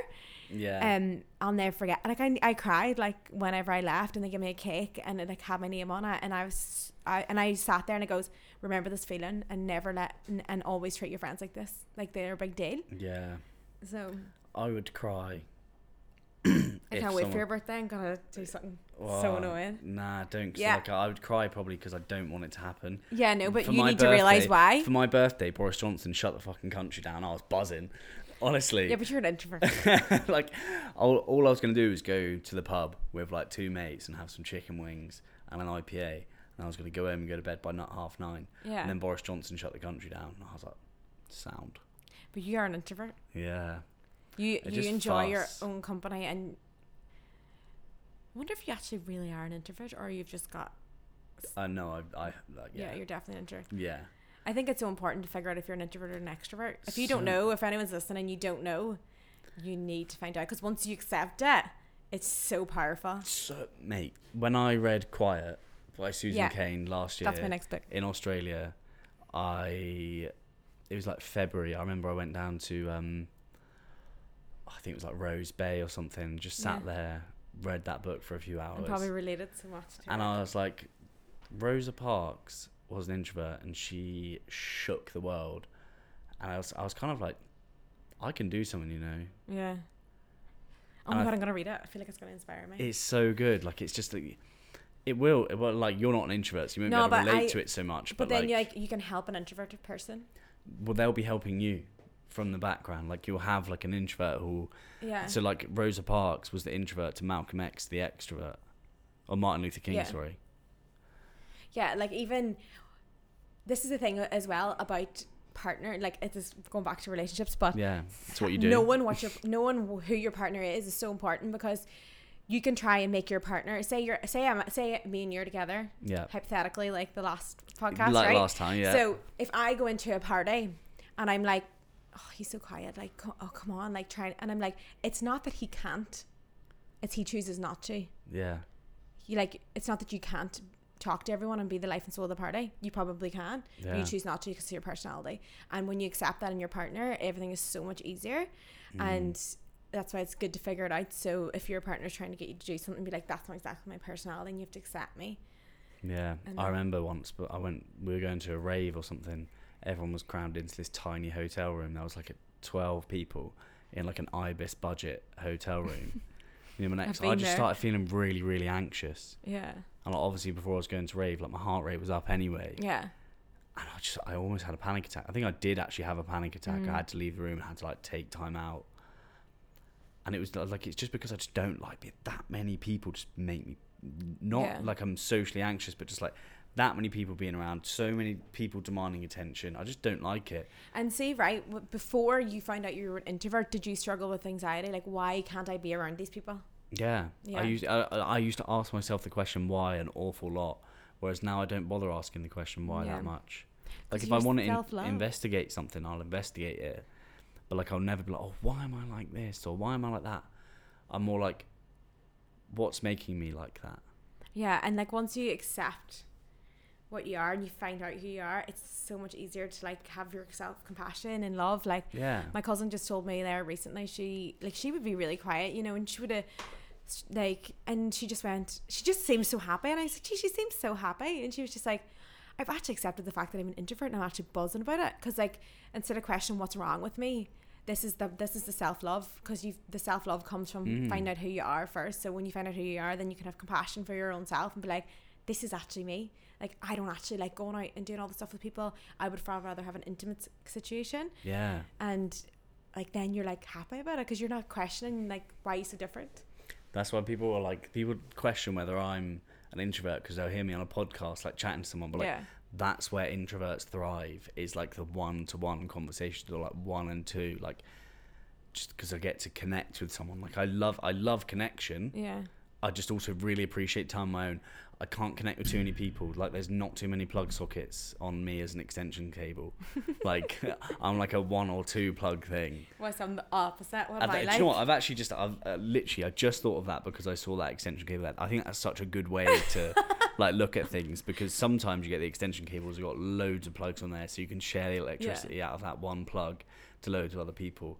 Whereas for me you can only get two plugs in. You can charge your phone chuck an Alexa on. That's Yeah. it and then I ain't giving me. you any more whereas you you fucking light up the whole of Dublin Christmas tree lights I was born to talk to people. Like I was, like I like one of the if you're an extrovert, like one of the signs of being an extrovert is when you see new faces, you buzz. Like you just start buzzing and you just like have this energy that's so high and you'll probably notice even when I come into the room like yesterday like you'll notice my energy going lower now but because I seen your new faces Mm. like I'm really very high energy and then I'll calm down and calm down. But then if I go into a group of new people then I'll be higher energy again. Like you know like I think the, the biggest I think like you know when I went to IFS yeah. that's when I realized that I was a proper introvert because of all these new faces and I was just so so buzzing. I was like like so excited. Yeah. Um so that's just like being an extrovert which was obviously very hard for me to be in lockdown. Extra Oh, it would be so. It would panic. it was really so hard much. like i needed to see people not like obviously it was i could see people for walks but like for my energy and see my creativity Yeah. like i need new Oh, you you feed your energy off other people. Like you Yeah. borrow it. it's not even that like i need new environments as well Yeah. because that's my my personality type is for my creative energy i need to be in new environments and try out new environments but i can come back to routine but if i want creativity i have to travel or i have to even just go somewhere new in the country it doesn't really matter but that's what i strive on whilst other people don't strive on that and then it's you need to understand which personality type you are because if you think oh why is everyone traveling should i travel but then if you're Yeah. not that personality type yeah. then don't you you can accept it and then you can start loving yourself properly Yeah. Because like uh, we were speaking about this last night. Like everyone's different. yeah Not everyone wants to travel. Everyone, Yeah. People are happy with different things in their life, and then they're like they feel like they want to do it because they see someone else doing it on the internet. Yeah. It's like, oh, I'd love to do that, but like they actually probably wouldn't. yeah they'd get here, they'd be panicked, they wouldn't be able to. Like, there's a certain part of that that rings true for everyone. They get to a new country, they're a bit Yeah. apprehensive, like you're anxious. Like, like when I went to Oz, like I was in these hostels, like as an introvert, like Mm. I just want like a. Oz is the loneliest place in the world. the I landed in Melbourne. I went to base hostel in St Kilda, and like it's a massive party hostel. Yeah. I'd trained jiu-jitsu earlier that day in like Noosa and I wanted to wash my gi. That's all I wanted to do when I got there. These people were like forcing me to go out. Like when I was there, yeah. like these Then you girls feel like, like, you have to. these girls like trying to like take my top off and stuff. Like they're they're just like fucking partying. Like, and I said Yeah. to them, I was like, look, if I was doing that to you, you'd be fucking calling the police. So just like stop. Yeah. But did you know you were an introvert then? Not really. Yeah. See now I- you I- really know, and like say like I'm in the house and I'm telling you to come out, Yeah. and you're like no, like you accept the fact you're an introvert, and I Yeah. accept the fact you're an introvert. Yeah. Like And I never like- got you a shot yesterday. Yeah. No, no, no. exactly. And like, I just got up from the table yesterday and left and was like, this is okay. It's time for me to go. Yeah. and like I'm I'm cool to do that. I think it's like it's such an important thing. So for people that might be drained in big groups or like they think they might be a bit introverted, is read that quiet book from Mm. Susan Cain and also read Surrounded by Idiots um, by Thomas Erikson because that helps you understand what other people's personality types are. Um, you're yellow. I haven't read that one yet. Read it and you'll find out what yellow is. What's yellow? You. what do you mean? Like I just like yellows are excited. They want to help people. They're extra extroverted. You've got like so red. Reds are you ext- red? No, no, no, no, no. I'm Okay. far from. Red So reds are extroverted and just straight to the point. Right. Whereas you you'll dance around the point and make the point really pretty, and you want to like spread the point to everyone. Whereas uh, like if I was like, um, hey Sinead, we got our podcast at twelve thirty tomorrow. You'd be like, oh my god, amazing, can't wait, blah blah blah. A red would be like, cool, Okay. just like just straight to the point. I'd say Siobhan's a red. A red. Yeah, Yeah. definitely. Yeah. Whereas you're yellow. I'm somewhere in between blue and green. And blue and green are basically the ones that are just like quiet. But I've also got that point where I'm like passionate and I want to spread a message. Do you want me to turn the aircon down? No, I just got a shiver, but it could or be someone a walked ghost. over your grave. Could be a ghost in here. Spirit guides. Spirit Mm. guides. Maybe it's mine. He's, he's coming to show his face. We've got some questions on. Um, do you have any questions for me? Actually, Oh, okay. nothing to do with relationships. Ugh, why? Just cut. That's my thing. I've got, uh, all right. Um, ask me anything. Ugh, AMA. I know you've put me on the spot now. Anything you want to know about books Oh yeah, okay. that I can tell you. How how many books do you read a month again? Uh, I've read 15 so far this year, which is like 7, 8. That's a lot. Yeah. So what's the What's secret to reading that many books in one month? I just realised how much time you've actually got. Yeah, I think it's hard. Like you don't ha- you don't have a million emails though. So no, I know, but like I've had a life where I was responsible for stuff. I still Yeah, read very loads. True, very very true. Like I used to read on my lunch break. I used to read like at my desk when I shouldn't Right, I'm gonna been. try Like, and do eight. yeah, like month. you've got time I do for it, four, man, like, I do four, and sometimes I do five, and then sometimes I do two. yeah. Like it's just. well, no pressure, right? Like you don't have Yeah. to read uh, X amount. I think it's hard because I'm the person that needs to finish a book. Don't Yeah. I? So like if I hate something, it just takes me longer, and I just have to keep reading it because I might find something. Well, then just skim read it. I do. I do a bit of speed. Re- have you done speed reading before? Yeah, I don't really rate it that much. yeah, much. me neither. Unless it's like if I'm doing research, I have to skim read. I have to speed read some things, like Yeah, because I'm just need the nitty gritty of the research. Like yeah. I've some of the books I've read this year have been quite short, like Winnie the Pooh and Alice's Adventures in Wonderland. But like, yeah. I'm just trying to like read broad because I, I just really enjoy it. Like this, this is like this podcast isn't just because I think books are good. Like I actually really enjoy reading, sitting there, yeah, and just getting stuck into a book. it's an introvert's dream. Yeah, and I never realised I this. wonder what other introverts do that don't read. Watch stuff on TV, whereas I just don't watch stuff. Oh yeah, I suppose. I'm yeah. like, like I'm sure there is stuff that I could learn from TV and stuff, but I like, I just prefer getting like reading that To Kill a Mockingbird. I was like, my imagination was like so vivid of like what it looked like, and that's so good for your brain. Like we were talking before Yeah. about how like your attention span grows from reading, Reading. because it's just exposure to something. It's like, it's literally it's like going to the gym. It's like progressive overload. Yeah. The more you do, the more you're actually able to concentrate on what you're doing. And people are like, oh, like what's like? There's so much that actually goes into reading a lot, like setting up your environment to read, Yeah. like no distractions. Like if your phone, if my phone goes off in this podcast, I can look at it. I'll keep talking to you, but there's going to be a little bit of my brain, and I've spoken about this quite a lot. Attention residue. There's a little bit of my brain that is just on that phone. He just wants to know what is on the phone. oh god, I'm the opposite. I want to throw my phone like most of the time because there's so much, Yeah, and I have to force myself to go on and answer because I'm like, okay, I want to go in, and there's going to be a lot. but like you, you know that something's on there, so like a part of your brain will still be on there. Yeah, I mean, phone. Um, the phone, social media in itself is. But there's also a case for like something that's called the Zeigarnik effect, and this is basically it was a some Russian person in the 1920s did an experiment on like waiters and waitresses, and when you're distracted by something, you're more likely to remember what you just read. So if you're reading something, Oh really? and someone comes in and interrupts you, like you want to remember what you've literally just read because you want to come back to it. You're talking to them, and your brain just puts it into some certain folder.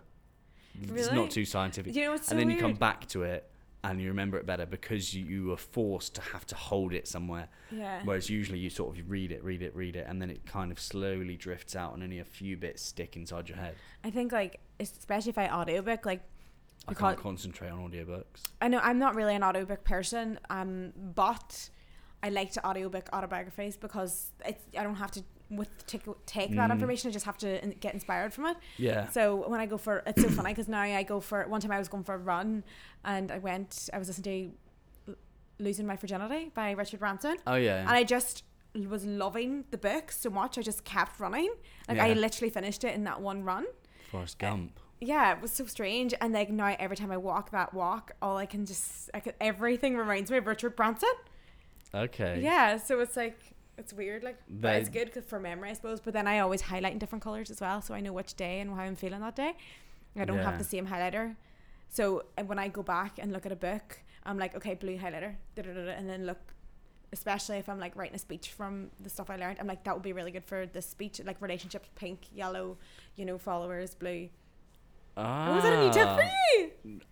I just highlight what I very rarely highlight, but like I'll. Oh my god, you need to highlight because I just when you go don't back, like especially because when you because you're you're gonna grow. Like you're not Mm. just gonna do this podcast. Like I already know that you're gonna do something else. You're gonna do a course or something, and you're gonna need that information. Yeah. So like I, oh, I obviously I carry all my books with me, all my like real ones that mean a lot to me, even though I've read them. I don't just you Yeah. give me a book yesterday. I was like, oh my god, like I'm so possessive, yeah. like because they mean so much to me, and I'm wrote all over them. Like you'll see at the side of mine, it'll be like people's names, like say beside a personality, and I'll write a name and a situation and a reflection of Yeah. like when this person did this, and then I also write my goals and like hot things on it, like. When I was reading, remember the book, the book you of my extraordinary mind. Yeah. So when I, I was really, really inspired reading that, it's a really good book, by the way. Um, so thank you for that. You're and welcome. he has, like, he just makes you think you can do fucking anything. Yeah. Like, he gives you so much self belief, and at the Which you that, can't. Yeah, you can do whatever the fuck you want. Like if anyone's listening to this, if you want something, you just fucking get it. Like anything, anything you want. Like this time last year, I was like couldn't afford to eat my dinner in Bali. I had to have freaking um porridge oats. Remember I was telling you that last night. So because I'm an Yeah. extrovert, I would go out for dinner, but I wouldn't eat, and then I would come back. Like I would go out have dinner, but I couldn't afford to eat, so I'd just say that I'm not hungry. I've just ate. Like Siobhan and Yeah. all didn't know that I didn't have the money to eat. Funny. So then I went back at home then, and then I would eat my oats. So that's how skint I was, and then this year I Anyway, yeah, you can do anything you want. I was I was baiting you there. I was I was fishing for something, Oh, which is good. I got I got that out of you. yeah. So. Yeah, so when I was reading Mind. that, I was just writing notes on the side of it, and I was just like, I'm gonna have like a festival called Brave Fest, which is all just like key speakers like that, like me, you, Yeah. you know, you would be good on Can I stage. come? Yeah, of course you would. Um, and I just thought like that would be an amazing thing, and then like you know I would have parties at nights and stuff, and like DJs and stuff. Yeah. And like when I think of that book, I just open it up and I can just see Brave Fest. And now, like even with Awaken the Giant Within, I go back and I've looked back at my goals I've wrote down there, and I remember writing them down and thinking, no fucking way. Can I I- actually speak at that? What? Yeah, of course you can. Can we do it next year? I think you would be really good even just alongside me as like a duo act because Yeah. you're quite funny. I am quite funny, yeah. That is one thing I think is pretty good Yeah. about me. I'm pretty funny. Yeah, so I think you'd be me and you would be a good duo act. Yeah. Yeah, let's do it. Oh, buzzing. Okay, manifest. All right. Put all the energy behind it because people need to hear it Yeah. because it'll change their life. The Brave and they need to Fest. know that you can make a festival and then a year you can make a festival and you can also be skint years before eating porridge in Bali. Yeah. So where are we going to do it? Oh, I mean Ibiza, but not for you because it's too many crowds. No, not I Ibiza. can- We'll figure it out. Yeah. All right then. We'll figure it out. It'll have to be somewhere not humid like this because it's gonna Yeah. be a thing. But that's why you need to write on your books because you can look back and remember what you were thinking and how you felt at that time. Like in Awaken the Giant Within, you want to see some of the goals, and I remember thinking as if Yeah. Have you hit any of them just yet? all of them, no single, way. every single one. And I remember writing them down and thinking, "There's not a chance I would get that." And but like writing it down anyway. Really? Mm. Like so many random things that I've got that I just even things that I don't even want anymore because I've done it. Just another boyfriend with a name Jay. And when I read that, like my my top value was love. yeah. That was my top value. What is it now? Freedom, but yeah. but commitment was really really low. But now I think love is still very high for you. You seem like a very no, because I've been in love a few times, like in the last few years, and like my freedom always came before. Whilst now commitments, commitments, commitment and love is now a little bit higher because Mm. I'm starting to let people in. But for a long time, it was just freedom. And if you could not, if you could not travel with me, even though I loved you, I, you couldn't be with. We couldn't be with each other. yeah. Whilst now I make a bit more sacrifices. Well done. That's growth. Well Mm. done, sister. Thank you. We like that. I've got some questions on it. Unless you have any more questions for me, we've got some questions from Oh yeah, people from, on the internet. Oh god. Okay, let's go. Um, Oh, there were some good ones too, actually, wasn't there? There are some good ones. Um, I'll start off with the one that I can remember. Now that you're in a relationship, Sinead, will you still be liking my photos on Instagram? okay, so yes, I will like your photos Thank you. because that is stated to Jack Jack is very secure. Jack wouldn't care if I fucking did anything, but I Perfect. but Jack knows his limits and I know mine. Excellent. So I wouldn't like a photo that I think would be that would annoy him. He wouldn't Yeah. be annoyed, but I know that I wouldn't want and he knows exactly like he can like all his friends, any girls that I know or like or it, eh, he can just state to me like this is my friend or I can ask him. Yeah. But he honestly is so good. Like he just kind of knows what I want Good. and it's not in a controlling way. He just knows it. like if it was a certain person or a certain situation, if you don't really know her that well and she is really good looking and maybe you could, could possibly have sex with her if you weren't in a relationship, then it's it's he does it out of respect. No, but anyone else that he actually is just complete friendly, like yeah, hundred percent. Perfect. Right, we'll swiftly move on from that one. If anyone wants to hear me and Sinead have pretty much an argument about that for an hour, um, head to the Sinead Says podcast. Um, you'll find it actually in the top 150, 125 Yeah. on uh, Apple Podcasts worldwide, Mm-hmm. um, which is an amazing achievement, by the way. Thank you so Um, much. Like, really, really, that is very cool. I know, and I didn't even know how big it was really because you're stuck in lockdown. You can't even celebrate. Yeah. But I celebrated last night with a shot. yeah, you had a little shot of tequila. Yeah. Um, what would you say to start off reading for someone? Oh, okay. So to start off reading, well, I, I'm trying to think of what can convince. Imagine knowing yourself so well that anybody can say anything to you, and it like any negative thing, and it will just slide off your skin because you know yourself so well. Yeah. That's the most important thing because people get swayed by negative comments, and you're just like, you almost get annoyed by them. But when you know yourself really, really well, you're like, well, this is me. This is how I am, and this is why I am the way I am. Mm. So sod your comments, and like you can just become more confident and not be affected by judgment. Perfect. And which book um, would you say would get someone into reading? Uh, I think like what the first one you got into, Subtle Art of not giving a fuck. yeah, because it's easy, it's witty, it's funny. Mark Manson, you can't beat him. Like he's a great Yeah. author. Um, he's a great writer as well. So he, yeah, because it, it teaches you something and it's funny and it's quick and you actually don't give a fuck after it. Yeah, you, Yeah. But it's, it's just leads you to lead Yeah. like a value-driven life and learning how to say no, which is Yeah. so important. Um, that's that's what I would say as my first one as well. Um, someone we spoke about this last night. Actually, the person that said, "How do you grow your following starting out?" And we spoke about this at the start of the podcast about focusing on looking after who you're looking after now, Yeah, and that's all Um, that matters. and that's all that matters. And it will like naturally that'll grow. Gratitude. Um, I think obviously people need to recognize patience as well. I've been fortunate with the growth of my podcast, and uh, I'm in half. Like I'm half and half. Like I've been really fortunate. Oh, actually, like I've made this. No, you made this. You haven't been really fortunate. You have a really good personality as well. That's Yeah. easy to listen to, and you're passionate. Like you can just tell the difference between inauthentic Yeah, and authentic when it comes to stuff like this. Like you know when you're watching someone they're being inauthentic. yeah, yeah. Like oh you my just god, know. Like hundred percent. Like- I'd rather lose. I'd rather go back to like a thousand followers and still be doing this. still be me. Yeah. than be like, oh, um, hey guys, uh, I just read this book that um, someone definitely didn't pay me to um, read. it was really awesome. Um, Do you do paid book reviews? No. nah, No, me neither. no, I won't do it. No, me if someone neither. wants me to like edit their book, someone wants me to read it and tell that like me Yeah. them my opinion on it, I'll do that. But I won't be putting like the podcast is like a sacred space for me. It's Yeah. not a point where I will allow people to advertise for their book Yeah.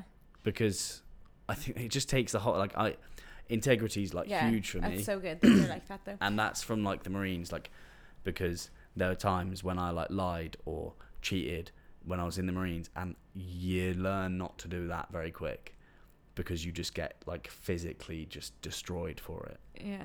and it's just like taken out of you, and then you kind of realize that integrity is actually such a key part of your character. And to be like a man of character without sounding like a really old-fashioned person, like that's really important to me. Like, I I wouldn't want to be someone that someone could say, "Oh, he's full of shit," Yeah. because I, I just I hate people that It's are full of shit. as well. Yeah, It's like Wha- me. Like I turned down all my influence and stuff this year, most of it, yeah, because, and that's a lot of that's a lot a lot of money that I turned Yeah. down this year, like a big fee, and it's not it's not that I didn't like doing it. Like I obviously wear all the products and do all the stuff, but I just wanted to concentrate on reading books, my own my own self and I didn't want anyone to rip it from under me at any point. Like in the pandemic, people were like as well, they were like, Oh, maybe we'll stop promoting and I just thought like I I'm don't letting work- anybody be in control of you know my life and like Yeah. what pays me. So I was like, I'm going to be in charge. So I decided, and then that's why I'm like so grateful for the pandemic in a way because Yeah. I was like, I want to do my own thing. And although it was amazing to have that freedom, financial freedom as well, that I could travel, yeah. like I just knew that it was time for me to just step away and be yeah. more into books and just be able to freaking talk about what I want to talk about. Because obviously I can talk whatever I want, but then I had this extra stuff to do at the end of the day, and I used to dread it. If you said it. something that pissed them off, they might drop you, and that would have been like almost a fear for you. yeah, So like I've just got management right. Like I'll start doing ads. I've said to the people like I'm only doing ads for things I would use, yeah, like, but that's that'll serve you in- well. and I was like, I'm not doing anything fake. I was like, I'll make it funny Yeah, because that's what I'll I'll like. That's how I'd like to do it. Um, but I like I want to get the podcast to a stage where it's like I don't have to have any sponsors. I want to take the sponsors out of it. no, no, no. No, no, no. Unless there's I think something. like the podcast is a great place to have sponsors because I honestly get buy things from podcasts because obviously I listen to podcasts and I know that whatever they're advertising aligns and that's why I chose to go that different route that me and you talked about. Yeah. And like for example, when I listen, I listened to Jay Shetty's once, and he told he was his one of his adverts was an emotional intelligence course, Yeah. and I loved it, and it taught me a lot. I like I want to keep better help. Yeah. I I want sponsors that I believe in. Yeah. I don't want it to get to a stage where I'm like, hey, use um this You won't have to do that. VPN. You'll never have to do that. Like Tim Ferriss, granted, like he gets paid 55k for ads on a podcast, which is something that I've One podcast.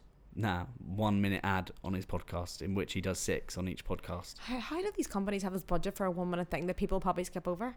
Um, because there's millions and Yeah, millions of people that listen to it. It's like if, think about the money that people used to pay to be on TV. That money doesn't Yeah, go there anymore. true. It goes is on big the budget in it. Like I, I found out recently, but, But, I'm still um, holding back until I get the right. Yeah. Because it, if that's- anything that's I've to do. known is money. You can have money and it doesn't Yeah. mean anything unless you're doing the right thing and you have integrity, like you said. Yeah.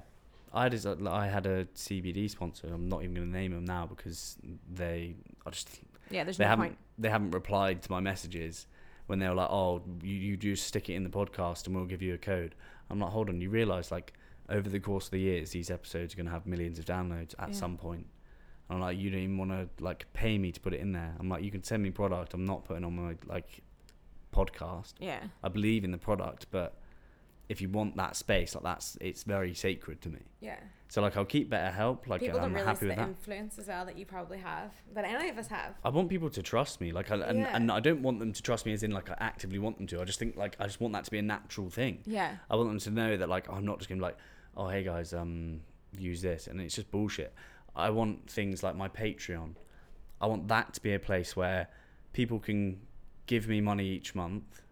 It's like four quid to be part of the book club, seven quid to get like the bonus episodes. Yeah. the amount of content I put out there for free, the amount of like bonus episodes, the amount of like extra stuff I'm gonna Yeah. put on there for people. Like I hate taking, I hate taking money. Yeah. You're like I- me. Yeah. I hate like valuing myself on with like pounds.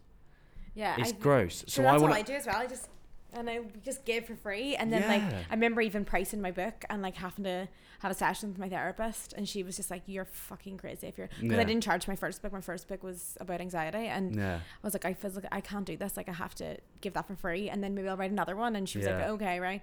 And the next one, I just, I just didn't want to charge. Like, and she was just like, Sinead, all you do is give. And Yeah. sure, same as you, but then it's easy to give when you love it. yeah, Like for us, it's like my me writing emails, me doing the podcast. Like, I would do that every single day Yeah. for free. Like, I can't wait to get my laptop back and start like creating again. Like, yeah, and just and just have that writing emails like even I'm doing boring Yeah. stuff at home like I'm just gonna write I'm gonna be reading so much I'm gonna have more information to give to people and like that's, that's what it's about for me is doing Yeah. stuff like that anyway we've we've been sidetracked okay.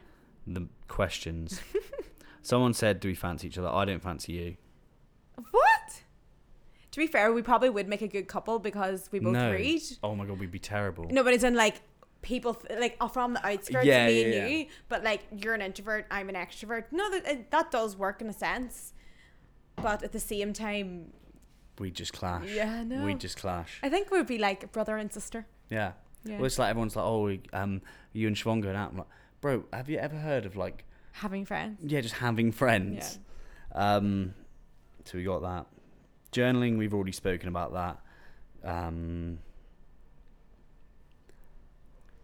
your legs look so shiny right now my legs, I do shave my legs, so they are very shiny. Um, someone is trying to choose between starting a career and traveling for a while. Any advice? Uh, she's got the year 97 in her bio, so I'm assuming that means she's born in 1997, which would mean she is three years younger than me, which is 23. Go Oh, and go. travel, Chloe. like go i i can't explain how beneficial it is like You the- can go to the- Mexico right now. Mexico's even- open. It's not even that. Like it's for me, university was such a waste of money in terms of I didn't even know what I wanted. Then I went away. So I went away after I was in the middle of dropped out of university, put on weight, felt really crap about myself. Decided to learn about nutrition and learn about fitness. That got me into more things, but it started off with that, and then I was obsessed with that, and then I just realized I loved helping people. So if I would have took that year out, put on weight, felt like shit, then I would have been able to come back and been like, oh, I actually really like helping people. Maybe I should do nutrition, or maybe I should do um like counseling. So Yeah. and then I would have spent instead of instead of having a massive student loan right now for something that I don't use, I could Yeah. actually use it appropriately. Rather, so definitely take a year out. Or if that's not uni, she's she's finished uni. Oh yeah, you've got plenty of time to have a career though. Yeah. Your twenties are for absolutely spending every single penny yeah. and being skint and learning lessons. Yeah. And then when you're older and you have kids and you can be able to sit and have a sto- have story time with them every night. Yeah. Yeah. Imagine having like boring stories. I can't wait to tell my my children my stories. Like there's so many. Like it's ridiculous. I look at that dog Winnie and I cannot wait to be a dad. Like I don't want to be a dad yet, but like I'm buzzing Yeah. for the day comes when I am one. And you like kind of fast forward like two years to it, so they're not like pooing on me and stuff. Like hmm. that's gonna be great. But I'm sure even then, because it'll be my kid, I won't care. Can I ask you a question? Yeah, yeah. What's the qualities you want in a woman? Um, ambitious, funny, confident. Not confident, just like exuding confidence, but just like There's no su- like just that's like not how sure of themselves. You know, just that's not what confident means. Okay, Anyway, does confident mean then? because you've got you're thinking about someone who's a show off basically. That's when you Oh. think about like that. No. No. so you know, no. like confident, like loves himself. No, I so what I mean is someone that's just like sure of themselves, Yeah. comfortable, Confidence is comfortable with who they are. Yeah, so confidence say. is not about everyone will like me. Confidence is about I don't give a fuck if they do, if they don't like me. That's Yeah. confidence. You just you walk into a room and you don't care what anyone's thinking. Yeah. You just are you. And you don't care because most people that don't have confidence walk into the room and think, oh, are they looking at me? Do I look fat? Do I look like this? Am I wearing Mm. enough makeup? That's the opposite of confidence. Most confidence is like I look like shit right now. I don't even care. Okay, well then I'd like someone confident that's like, okay. but also like someone that if they're if if they're not confident, like know they're willing to work. Someone that's not like a complete growth mindset person, but like is is on that Path. like path of just knowing that there's more to life than whatever they've got right now even if whatever they've got right now is great like there's still always going to be a bit more yeah. but it's also okay to take your time to get there yeah. and to be patient and to like give life time someone who's chilled out Yeah, well, you're a good example of that for people as well because yeah you can show people that you probably like last year you probably made a lot less money than you did in your sales job. Mate, I made. But, like, we said about this. I made four grand last year, and half of that was from painting my uncle's house, and a little bit was from painting my sister's um, stairs, Yeah. which she still owes me five pound per hour for. yeah, that's what I mean. Like, and now even you just doing something that made you a little bit like Mm, that you were passionate about. So, because some people are so scared to leave the security, mm. they're like, "Oh, I have this idea. Maybe like even somebody like wants to be a makeup artist." They've got but- two hours a day. Right. Yeah. Great example of this. I don't know if she'll be listening, um, but I'm going to shout her out because she's such a good example of people that I know. Um, and it's her LCC Beauty on Instagram. Right. It's my friend's girlfriend. For years, she has been grafting, putting in hours and hours and hours of just doing makeup, doing like special effects makeup, but just started off just doing like glam faces, right? Yeah. Whilst working at B&Q and working in the nursery, whilst doing this at night time and at the weekends. She then got to a stage where she was doing people's makeup for like nights out. She started going on TikTok and started doing these amazing. I'm going to show you one now because like they are just insane. And she does like these She's just crazy paid for this. she she's uh, probably TikTok, about yeah. to. Yes. Like they're just amazing, and she's learned all this over maybe three or four years. I've watched this, and she's now on seventy two k. She's on like Yeah. sixteen k the other day, or like seventeen, and it's just blown up. yeah. And people are like, "Oh, overnight success maybe on that," but like no. it's not at all. Well, she's probably not even making any money yet, so She's- it's not success in a way. Yeah, but no, no, no. But like now It's she's gonna, patience she's, as she's well. now able to start doing courses. She's Yeah. now able to start doing like long term courses and helping people do it themselves. Oh, right, but okay. what I'm saying is like, even if she's not successful for another year, she's still gonna carry on doing what she's been doing Yeah. every single day whilst working those other jobs because she sees the value in doing something she enjoys and sees at some point during the future there's money to be made. Yeah. And that, but that's why it's important to have your why because you're Yeah. going to have to do all the boring stuff. Yeah. Like, do you think I really want to sit and do courses? Do you think I really like stuff, especially courses that I know every single thing about that because Yeah, I've read in books, but I need Yeah. this. I need the certification before. I can teach Yeah. or before I can talk. So I have to do all this boring work like this, and without my why, that would be given up. yeah. So And I think it's like people can be like, "Oh, it's easy for you to say because you've got money now," but like you didn't have money before. You're doing it when you were doing it. I, I've been doing I've been doing my Instagram for free for four year, for three years before I got my first payment. yeah, it's mental, isn't it? Three or four years maybe, and even at that, I was reading and doing all stuff. Yeah, and I think people got to realize is like when it will be better received than you think it will. Yeah, and it's not even that. Like, say, right, someone's like, "Oh, I'm getting real." Some, a lot of people be like, "I'm really frustrated. My thing's not growing." I never concentrate on that. I've never No. concentrated on my thing having more followers. I've never. I think at the start, maybe like I was like, "Oh, I'd love to have 20k," but like Yeah, then I just realized, like, I- would just go into my message and I would just read one message. yeah, And what's message would be like, "Just need to really change my mind on my could do that. behavior."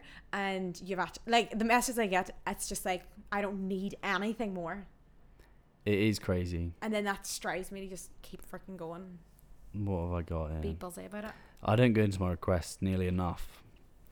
I think I might get start people start emailing me, so I feel important. Yeah, do that. Even though it's harder because you have to sit down and do it. You've seen some of my emails, like yeah, you get. you haven't read them, but like I've showed you the length of some of them. I don't want to read them. Oh, no. Like honestly, there's no and they're all the exact same answer. I know exactly what they're saying. It's a Yeah, whole story really- about them and a boy, and it's always got to do with their self worth is on that person loving them. So Yeah. they're like, he's done this, he's done that. Why would he do that?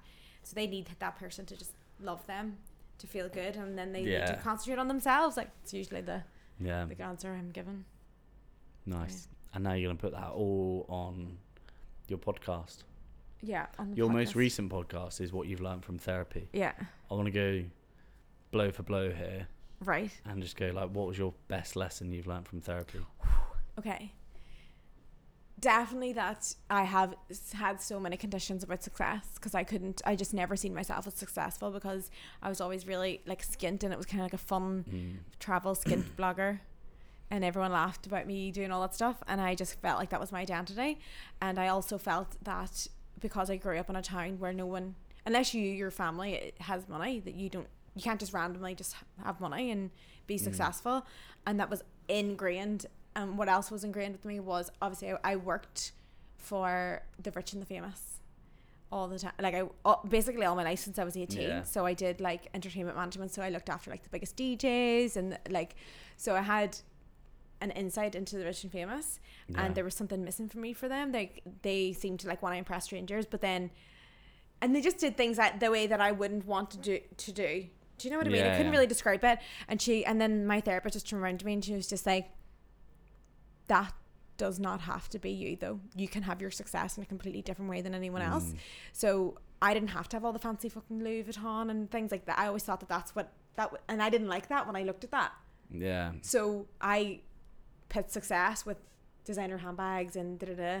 But instead, I, I wanted differently. Like, I want good experiences in life. I wanted to spoil my family. And, like, I have all this I have all this at the minute where like I can spoil my family, I can buy mom and my mom and dad whatever they want, I buy them holidays and and I just think that's so that was that's my definition of success.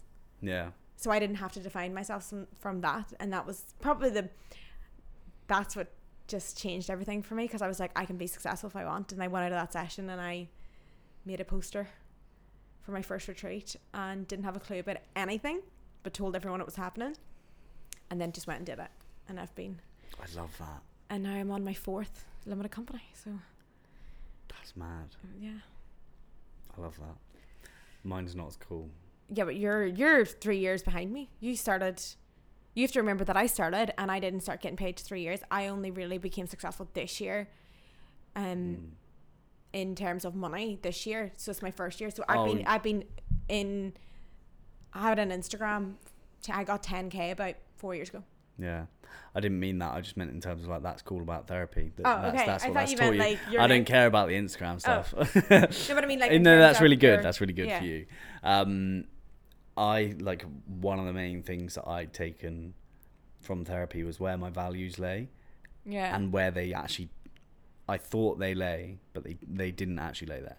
Like when my therapist asked about my family, I led with what jobs they did.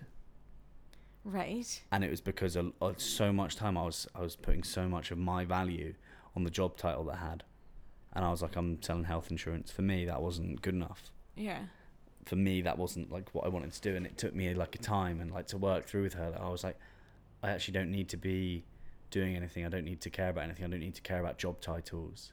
And like I put um shared something on Instagram the other day about this, like well, people what people like think success looks like a circle split in half with salary on one side and then job title on the other. When really it's just like mental health, like well, like loads of different things that add up in a pie chart. And like your job title and like wealth are like small, small parts of that. yeah Because it's your definition like of success yeah, your definition of success. and everyone has a different definition And I literally led with like when she asked like what my mum and dad are like and what my sister are like, I led with their job title, and I was like, wow, that's so fucked because there's so much. but that more came than from that. childhood They- That's the way your mom and dad raised you. Like maybe if they went to speak about someone, they would say their job title. By the sounds Maybe, maybe. I think like my mum's always ha- had like quite a good job title. My mum got an OBE, um, Mm. for services to midwifery, and she's always been like quite uh, like she's worked her way to like high Yeah, up in the but People NHS. probably see them as higher class in a sense, and like it's true, like because Mm, and then they're that's that's the way it is. Like job title. yeah, but Whilst I would grew up, like my mum would like say one of the rich people in the town or something. Yeah, She'd be like, "Who does she think she is?" So I was ingrained of Yeah. if I get rich or I get successful, everyone's gonna think I'm a dose of shite. yeah. Like that's what you call it in Ireland. and really, dose. that's not the reason you're a uh, dose of but shite. There's that's- loads of other reasons. Yeah, yeah. Fuck you. But yeah, that's kind of what I believed. Like, Yeah. it's mad. Like the things that, It is crazy. It is crazy. I'll have to speak to my mum about that. yeah, because I bet you right. Now I think about this, I bet you, your mom and dad are seen as, as like valued people in your in your Were you gonna say church? no no in like your society No. or where you live. Nah, no one like no one really knows us. We're just like Oh really? I hate that. Oh, I would hate that. like I thought that that's what, and then that's nah, why you had a job England's title. not like that. You don't trust your neighbours in England. Oh my god! If Really? someone I came thought out like, like, you would be a posh boy and you would have like nah, like they've they've got money now because people have died. and like they've worked for ages through that. Like they've always used like they've just gone up the property ladder to get their money. Yeah. Like it's not that they've and like my dad took a lower paid job so that my mum could yeah. like go up in terms of like so Ah. who's going to be the that's why that's why I'm like such a supporter of women and I'm like like if if I had a wife or like a girlfriend who was like gonna have a, like a super stressful job I'd be like oh my god let me look after the kids let me I, my dream is to be a sta- I just want to Oh, stay I I want to be a that, you know, stay at home dad and look and do my podcasts. podcast yeah that that's I think I that would be perfect for you. that's that's what I want my life to be Yeah, and it would be like imagine you got with a really really successful woman and you could like I, that's why some of my relationships broke down. I told you that last night that yeah I was like you're gonna like freedom is my top priority. So if your job only allows you to stay in one place, then we can't probably can't be together. Yeah. Whereas I have to be with someone who's like right. And you know, I'm not going to tell him to freaking quit his job and come work for me, but like, Yeah. I would say, are you open to the future being us together in some sort of partnership Mm. business or we work together and we figure it out. But blokes see it as different for some reason. Like, and there's so many men who have businesses who have their wives like just doing the books, said loosely, and it's like they're not doing anything, but they're just on the payroll and they're just there to support. I don't see why blokes can't just fucking take a back step sometime and be like, hey, yeah, like, it. you know, just, ju- go and get it, sister. Like, fucking Yeah, and plus some people hard. really enjoy it. Like I have a little bit of a yeah. like I in like I've noticed now that my personality is that Oh, a bit I- of a kink, is it? No, You I'm a bit of a sugar mama. Like I really Yeah. enjoy spoiling. Like it's my thing. I don't even with friends. It's something that I really enjoy, and it's the reason why I work. Like Yeah. what I noticed when I started to gain money is that I had money to pay for people's meals. I could send them little Mm. gifts, Yeah. and you know I have everyone on a file. Like my assistant has everyone on a file, everyone's birthday, and they all get a gift. And sometimes when I'm working, that's what I work for because Yeah. it's something I really enjoy to make them smile. Yeah. Uh, It's 4th of November, by the way. Your birthday, Yeah. okay, yeah but you don't want a cake or a a birthday. big, big birthday party. Big I think cake. you'll be back here for your birthday. It sounds fun. Uh, yeah, I think I probably will. yeah, Yeah. that'd be good. It'd be so fun. We can Yeah. double date because Jack will be here. Yeah. Who will I be with? Oh, Um, well, if you don't start liking our photos, you might know. yeah, it's true. well, I'm not even going to go into that. We're going to keeping the like and the photos out of my podcast. This is a mature place to have Oh, a conversation. What's wrong with my podcast? It's Nothing. I do. I think your podcast is really good. Oh, I it particularly enjoyed the one where you're on your own. Yeah. I think you've got a lot to offer people when you just sit there and you just spit bars and chat. Yeah. And it's difficult, I think, like, because you Yeah. are just starting and you're not instantly going to be great, but there'll be a time in like six months' time when you sit in front of a mic you and can just spin it you can just talk. And like sometimes, like I um and I ah, but that's part of it, right? People don't just not um and ah in real life. People that do are people who have like do, people that don't do that have been trained in public speaking and they're like robotic. Yeah. That's not what life's like. There's an in and a. There's um and an R in, in life. Well, thank you. You give me. To be fair, you pushed me because without you telling me to do one on my own, I probably wouldn't have. Like I was, con- I never thought about doing one on my own. And then you were like, Mm. Sinead, you need to do one on your own. And I was like, oh my God, no. And you know what? Without you and Siobhan saying that, I just wouldn't have done it. And it's my most liked podcast so far. Yeah, the last two is. podcasts have been the most liked. So you ever need advice? I'm I'm yeah, here for it. You are good. at- You're a good podcast. Um, you're like a podcast. Uh? a podcast connoisseur, maybe. A podcast connoisseur. I could- I could be a podcast coach. Yeah, you could be. There But is I people that do. do that. Isn't that crazy? Yeah, I What? know, and they've got shite podcasts as well. it, True. it annoys me. I I, know, there I put I put people- that information out there for free the other day because I was like, it annoys me that people charge for that when they haven't actually succeeded. You don't see Joe Rogan offering his services as a But the podcast thing coach. is, because he doesn't have fucking time. if you offer your services so you as a podcast you coach, do, see I'm what going to comes kill to you. coaching, right? coaching usually isn't to do with the advice for me. I think like when I have a coach, it's because I have need someone to give me self belief to say no, that is actually really good. Go push, push, push. Because I can just talk myself out of it with imposter syndrome. Whilst a coach keeps you, like my coach is like, Sinead, this is so valuable. Like you need to do this, and I'm just like sometimes I just need that. And. Yeah, that's but why I could do sometimes a that for you for free. You've got don't get, ever get a podcast coach. Come for me. I, I Oh, promise no, you I'll I do it for free. but I. Um, but yeah, no, I get that. I get there's value in coaching. Um, but it's just not for me. I haven't got coaching anything apart from my therapist. yeah, but that's what you want. Yeah, It's your vibe. it's just my vibe. We're all different, right? It's just Yeah. my vibe. That's your vibe. Um, Sinead, what's coming up for As you? in, like, oh, okay. So, I obviously have been doing meditation. I did a few courses there, um, with people, and they went really well, and it really pushed me to start a meditation. Um, um, oh my god, now I'm noticing the M's a meditation course. So it's a 21 day course. I'm currently going to be recording it in the studio by the sounds of it. yeah. Um, and a few of my meditations have just really helped people, brought a lot of emotions, and I really want people to get to know who they are, so that it's it, so they can get their purpose.